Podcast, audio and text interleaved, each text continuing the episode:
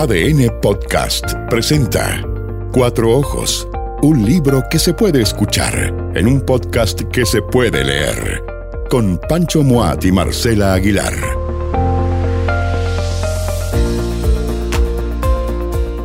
Roberto Bolaño, 2023, 20 años de que murió Roberto Bolaño. Murió en el invierno del 2003. Sí. Había dos efemérides, ¿no? Una que era que hubiera cumplido 70 años, el, cumpleaños estaba muy cerca también del, momento de la muerte. Tenía 50 años. Tenía 50 años, qué impresionante, sí. Sí, pero... Hace 20 años tener 50 años no me parecía tan... No, ah, uno que tiene 61 ahora, en el momento en que graba este podcast, Cuatro Ojos, dedicado a, a la obra de Roberto Bolaño, eh, claro, piensa, chuta, 50 años. Y sin embargo, em, tú tienes ahí en tus manos un libro que se llama Bolaño por sí mismo. Sí, que es como la excusa para hacer Bolaño también ahora. Claro, y que es un, libro muy potente, que primero lo publicó la UDP, ahora eh, el sello Bastante, que tiene un prólogo de Juan Villoro y un epílogo de Alejandro Zambra una edición que estuvo al cuidado de Andrés Bradway, y que es, ¿no es cierto?, un gran compendio de todas las múltiples, muchísimas entrevistas que fue dando Roberto Bolaño y luego como, ¿cómo se llama ese, ese balas, balas sueltas? No sé, un capítulo en donde como ya fragmentos de fragmentos, así como frases, como frases. medios aforismos, así como ah, sentencias. A lo Oscar Wilde. Y tiene una cosa muy bacana, encuentro ese libro a propósito del prólogo de, Juan Villoro, eh, que da cuenta, ¿no es cierto?, de que este hombre eh, escribía a, a, contrarreloj, ¿no? Es decir, tenía como, sabía que eh, su, problema al hígado eh, y el tipo de sangre, ¿no es cierto?, que él tenía, que era un tipo de sangre rara, difícil, podía complicar, ¿no es cierto?, la posibilidad de ese trasplante que finalmente nunca pudo llegar. Hay varias cosas, yo creo que se desprenden de este libro que me parece un libro muy bonito, eh, muy mm, como necesario también. Además, y para entenderlo mejor a él como escritor y sus distintos libros, ¿no? Fíjate que en, general, o sea, a mí me parece que la entrevista al, escritor muchas veces es una impostura, es como una puesta en escena, es como para que tú lanzas la pregunta para... Y muy utilitaria también a veces, pensada como para poner el, difundir el libro, un, un interés a veces estrictamente comercial y no pensando en, en, el, como el fundamento o el sustrato, como el alma que hay detrás de, un libro. Pero a mí me llama la atención de esta selección de, Andrés Bradwaite, em, que eh, no importa si la pregunta es muy culta, o sea, si es una pregunta muy inteligente, planteada desde como la, no mm. sé, las páginas de cultura de, de, un, de un diario, o si es una pregunta súper anecdótica de estos mm. cuestionarios que se hacen como rápidos. De hecho, acá hay una selección de, incluso hay entrevistas sin, sin firma, porque aparecieron sin firma en algún minuto en esas secciones chicas de, los diarios. No importa desde dónde se dispare la pregunta, Bolaño siempre encuentra la manera de responder de una forma que es provocadora. Muy, provocadora. Y, y además eh, ahí se revela como, como el muy buen narrador que, fue siempre.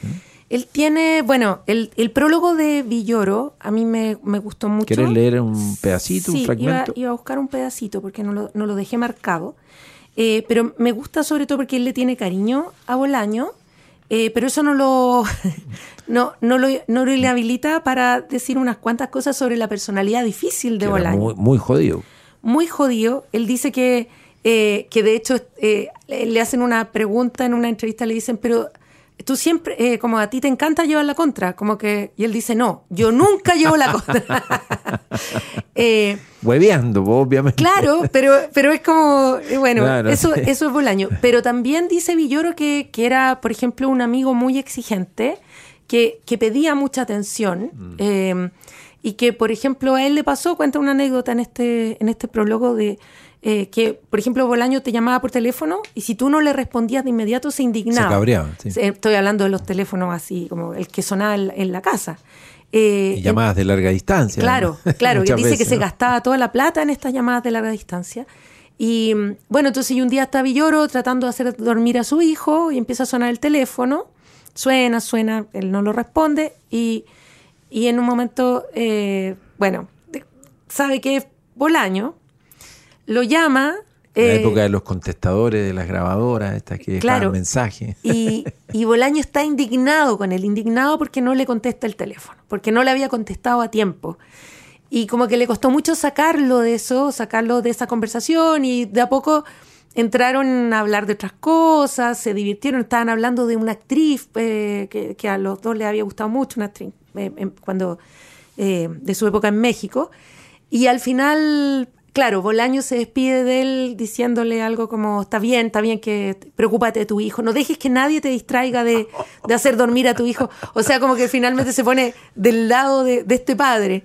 Em, tratando también de cerrar la conversación como de una manera como cariñosa. Eh, pero claro, es una persona demandante, una persona que además es como, como que establecía em, como ideas muy rotundas sobre las cosas. O sea, eh, detesto Chile, eh, no sé, amo México.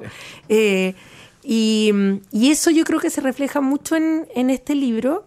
Como decías tú, Pancho, él, él yo creo que no solo el tema de la cercanía a la muerte no solo lo hacía escribir con mucho con mucha premura, también con, como con mucha urgencia, sino que también como que rápidamente, creo yo, lo hizo despejar toda esta, eh, esta palabrería de, lo políticamente correcto. Vamos al hueso, al tiro. Y, sin filtro, sin y decir lo que pensaba, lo sin que anestesia. ¿ah? de, todas las cosas. Eh, que, era, que es una actitud muy poco mm, chilena en realidad, porque nosotros somos mucho más medidos, le damos un rodeo. Somos más hipócritas, más contenidos, solapados, subterráneos. sí. Eh, entonces, nada, yo creo que este libro igual es, una buena manera de aproximarse a Bolaño y me impresiona además que no pierda vigencia. Un libro, son todas entrevistas de al menos hace 20 años. Pero en eso ahí se revela como el escritor que es y, no solo el, el, amor profundo a la literatura, sino además un tipo con una capacidad de reflexionar sobre qué es escribir, qué es hacer literatura muy poderosa. Eh, fíjate que en uno de sus libros, ah no, antes, antes quería como poner en movimiento una crónica que escribí alguna vez, pero aquí lo importante es lo que dice Bolaño, eh, y, que, a mí me llamó mucho la atención, y que de hecho la, publiqué eh, muy poco después que él había fallecido, eh, la publiqué en agosto del 2003, y es porque Robert, Rodrigo Pinto le hizo una entrevista que apareció en la revista El Sábado, en abril del 2003 ese ya le queda poquito ¿ah? a, a Bolaño. Yo creo que ya está bien complicado. Y fíjate que hay un. hay un. una pregunta y una respuesta a Bolaño que, la guardé para siempre. Eh, le pregunta a Rodrigo Pinto, era un cuestionario además que lo desarrolló por escrito, no es que haya improvisado esta respuesta. La pregunta era, ¿cuándo supo que estaba enfermo? A propósito de su insuficiencia hepática. Y esta es la respuesta de Bolaño, comillas. En realidad me di cuenta de que estaba enfermo a los 11 o tal vez a los 10 años en Cauquenes, donde vivía, en el sur de Chile, ¿no es cierto? Yo estaba solo en el patio de mi casa y un tipo muy alto y muy flaco me preguntó desde el otro lado de la barda por una calle. Le dije que no sabía dónde estaba esa calle y el tipo se alejó. Yo me asomé a la barda, era una barda no de ladrillos ni de cemento, sino de adobes hechos con barro y paja, y lo vi alejarse parecía un zancudo. Y entonces me di cuenta de que, de la misma forma que él se alejaba, yo también en cierto modo me alejaba. Ambos nos alejábamos mutuamente de nuestras respectivas conciencias. Me di cuenta de que yo pensaba y que él también pensaba, y que ambos pensamientos no solo no eran parte de un juego, sino que eran dos pensamientos distintos, destinados a encontrarse una sola vez en la vida y por espacio de pocos segundos.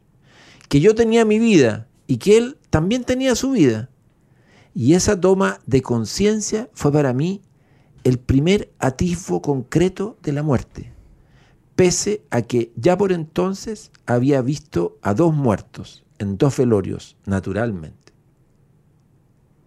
Esa es la respuesta de Bolaño a la pregunta cuándo supo que estaba enfermo. En vez de decirte o de contestarte cuándo supo que tenía un problema al hígado, te dice chuta, yo cuando, era chico... Cuando tomé conciencia de mi mortalidad. De, de que en el fondo somos mortales mm. y que no solo somos mortales porque sabemos desde el momento que estamos aquí parados en este mundo de que un día nos vamos a morir, sino que además somos mortales una vez, diez veces, cientos de veces, miles de veces, millones de veces a lo largo de la vida frente a quienes están con nosotros y sabemos que probablemente sean un accidente en nuestra historia y sin embargo soy capaz de recoger ese accidente y convertirlo en algo, en algo que, no sé, es una reflexión tan existencial, me pareció tan poderosa y tan bien narrada, tan bien contada. Es un cuento. Es un cuento, es un poema. Y en eso también quería decir que la, capacidad del escritor, ¿no es cierto?, para trabajar el lenguaje de una manera tal que efectivamente resuene en nosotros, creo que en el caso suyo tiene mucho que ver con que él, creo yo, esto mi, mi modesto punto de vista sobre Bolaño, escritor, es un poeta, un intenso poeta, que fundamentalmente escribe narraciones, es decir, novelas, cuentos. Tiene, por supuesto, un libro que reúne toda su obra poética y es bien interesante. Sugeriría solo, para el que quiera mirar la poesía de Bolaño y no la conoce, que busque, por ejemplo, un par de poemas dedicados a su hijo Lautaro, uno de ellos a propósito de una biblioteca, no me acuerdo si el título del poema es una biblioteca para Lautaro, una cosa así, de verdad es un poema alucinante, alucinante. Eh, pero dicho eso, lo que quería reforzar nada más es esta idea. Bolaño creo que es un poeta interesante que piensa, siente, como que vive desde la poesía y sin embargo se hace tan popular y y masivo y además conecta también con un montón de gente joven, fundamentalmente creo, porque tiene un arrojo y tiene una cosa como radical que la expresa fundamentalmente a través de sus cuentos y sus novelas. Si yo tuviera que rescatar de los libros de Bolaño, aparte del que tú mencionaste, que creo que es muy bueno el Bolaño por sí mismo, y a La Intemperie, que es un libro que reúne como todos los artículos, crónicas, pequeños ensayos mira, es una clase además de, literatura y de arte contemporáneo, bien power este libro, porque te cita y te dispara como en muchas direcciones. Pero yo me quedaría además con sus primeros libros de cuentos, con llamadas telefónicas y con puta asesina. Me quedaría con alguna novela corta, me llevaría a Estrella Distante. Eh, y, ya con eso creo que ya tengo algo bien poderoso y potente de, de Bolaño. Sí, yo te comentaba que a mí me gusta mucho la literatura nazi en América, que me parece que es un ejercicio este de la, de la biografía imaginaria, que, es súper interesante y es bien, es bien como es bien siniestro también, como toda esta, esta gama de personajes que construye. Eh, Nocturno de Chile, yo creo que también me gusta porque, porque construye un monstruo. Este, este crítico, este crítico literario. Eh, con sus obsesiones. Eh, me, me, también me, me, gusta, aunque, aunque es excesivo y tal vez hay cosas que son como inverosímiles, pero me gusta mucho tal vez por eso, porque tiene como una cierta verdad poética. Eh, Desfachatado, sí. Eh, pero, pero no sobre un asiento imaginario, sino sobre algo bien real. Además me, eh, me impresiona cómo Bolaño recoge ciertos personajes y situaciones de, de, la vida y de la historia chilena y lo pues, transforma en, personajes universales. está y en Estrella Distante también está, ¿no? Eh. Y, de los gordos, de los libros gordos, bueno, Los Detectives Salvajes y 2666 yo creo que son, son palabras mayores como proyecto literario. A mí me pasa que, yo te comentaba antes que con 2666 disfruté muchos pasajes y otros se me, se me hicieron pesados, se me hicieron cuesta arriba. Pero yo creo que también son libros que uno, a los que uno puede volver volver y, y, ojo, y puede volver y como decíamos nosotros antes eh, de entrar aquí a grabar este podcast, que son novelas que tienen, claro, unas chorrocientas páginas y sin embargo a veces vuelves a leer 30, 40, 50 y son momentos tan bien construidos, tan de una intensidad. Bueno, el caso de las mujeres, ¿no es cierto?, asesinadas en Ciudad Juárez, que son como el, el, disparador, ¿no es cierto?, de 2666, es, es una locura. Es decir, eh, eh, es entrar en un territorio... y, y, como decías tú a propósito de su entrevista, que no pierden vigencia, bueno, entrar en ese mundo, es decir, estamos hablando de, de una América Latina donde y de un México en particular donde se cometen una cantidad de crímenes al día, de femicidios diarios, unas estadísticas atroces, horrorosas, esa novela está ahí esperando nuestra lectura. Mm, plenamente vigente. Está hablando de un presente, ¿no? Oye, acá te quería leer algunas respuestas breves de Bolaño a un cuestionario de estos que se, publican como por miles. Claro. Eh, entonces, esto va así. ¿Cuál es el defecto propio que deplora más? Yo soy una persona llena de defectos y todos son deplorables. no me haga escoger uno, ¿eh? esa onda. ¿Cuál es su estado mental más común? En los lindes de la idiotez, como casi todos los seres humanos. ¿Cómo le gustaría morir? Haciendo el amor. En realidad, a cualquiera le gustaría morir así. Hasta ahora estamos de acuerdo en todo, ¿no? si después de muerto debe volver a la tierra, ¿convertido en qué persona o cosa regresaría?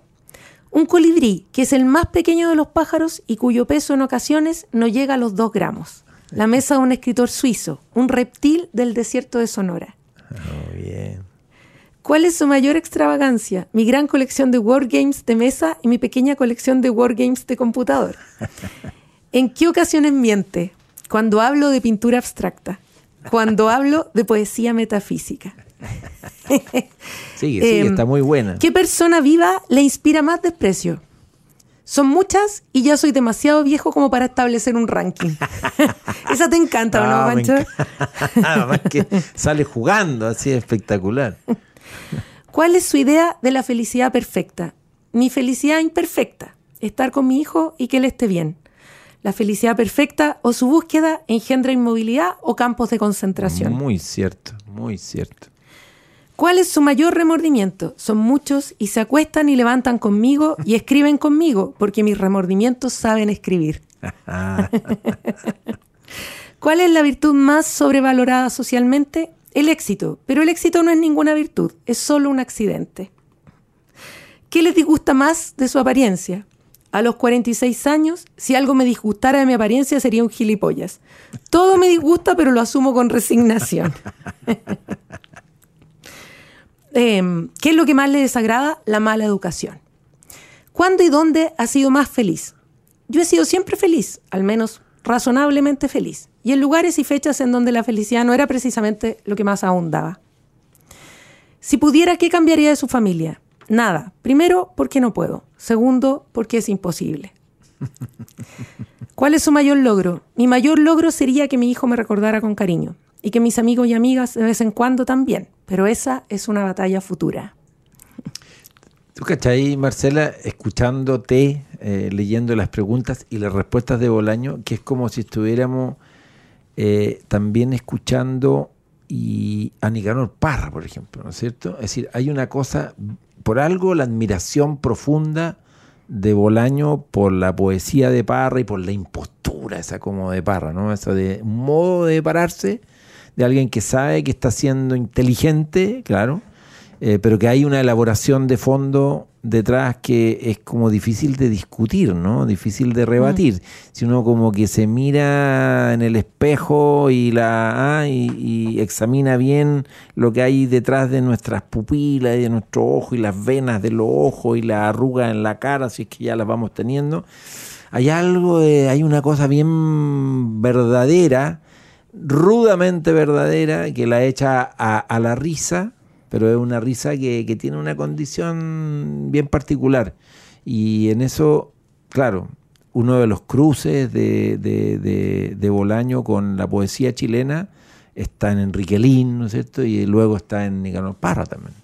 Sí, eh, yo creo que concuerdo contigo en que, en, en que Bolaño le habla a las nuevas generaciones como desde una autenticidad que yo creo que, esa, esos lectores, esos, esos eh, escritores también eh, aplauden mucho. Y, me llama también la atención porque es, un, es una generación que, por ejemplo, em, reconoce mucho a Armando Uribe, que es un señor que está completamente, uno diría, en las antípodas del estilo eh, de Bolaño, pero que también es alguien que es súper auténtico en, su, en sus en sus planteamientos, en su posición frente a lo que ocurre en Chile, a cómo es Chile, a cómo es la sociedad chilena, eh, sin, eh, sin tener ningún filtro, ningún cálculo como de, lo que le puede significar decir las cosas que dice. Claro, Parra tenía que matar a Neruda, ¿no? desde el punto de vista poético. Bueno, Bolaño tenía que matar a José Donoso, a Jorge Edward, digamos, ¿no es cierto? A escritores que en muchos sentidos tienen mucho valor, pero tenía que matarlos a ellos para instalar otro tono, otro discurso. Eh, y fíjate que, en, y aquí para ir cerrando este pequeño capítulo dedicado a, Roberto Bolaño, a propósito de que, nada, número redondo, pero da lo mismo, 20 años de que murió, eh, en, a la intemperie hay un, una crónica que se llama Autobiografías y hace un contrapunto entre Martin Amis y James Elroy.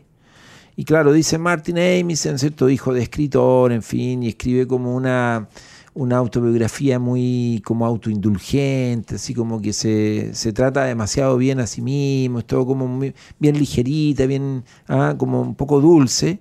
Eh, me acuerdo una vez también haber leído una crónica de Bolaño sobre la biografía, la autobiografía de García Márquez, que la trataba horrible, de vivir para contarla, que yo encuentro un libro bien bonito, digamos, entretenido, no, pero él lo encontraba despreciable porque porque encontraba completamente falso todo, ¿sí? Edulcorado. Ah, y edulcorado. Y, acá y hace el contrapunto con James Elroy. ¿ah? James Elroy, un libro como de realmente de memoria que escribe, que se llama Mis rincones oscuros. Que es terrible, es, horrible porque es la, historia que revela es, el, asesinato de su madre, mm. que, tenía además, era como de vida ligera, ¿no? Es decir, sin embargo, el libro es alucinante. Un, un autor de policiales, de novela negra, como es James Elroy, escribe un libro de no ficción descarnado llamado Mis Rincones Oscuros, sobre cómo esa cosa compleja que tenía relación dura con su madre, pero para investigar el asesinato de su madre, es decir, que además es un hecho terrible. Entonces dice, dice así, el libro de Martin Amis termina con niños, termina con paz y amor. El libro de Elroy termina con lágrimas y mierda, termina con un hombre solo y erguido, termina con sangre, es decir, no termina nunca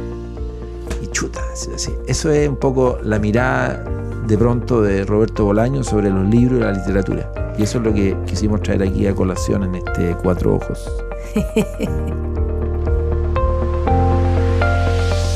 ADN Podcast presentó Cuatro Ojos. Libros que se hacen escuchar en un podcast que se puede leer. Con Pancho Moat y Marcela Aguilar.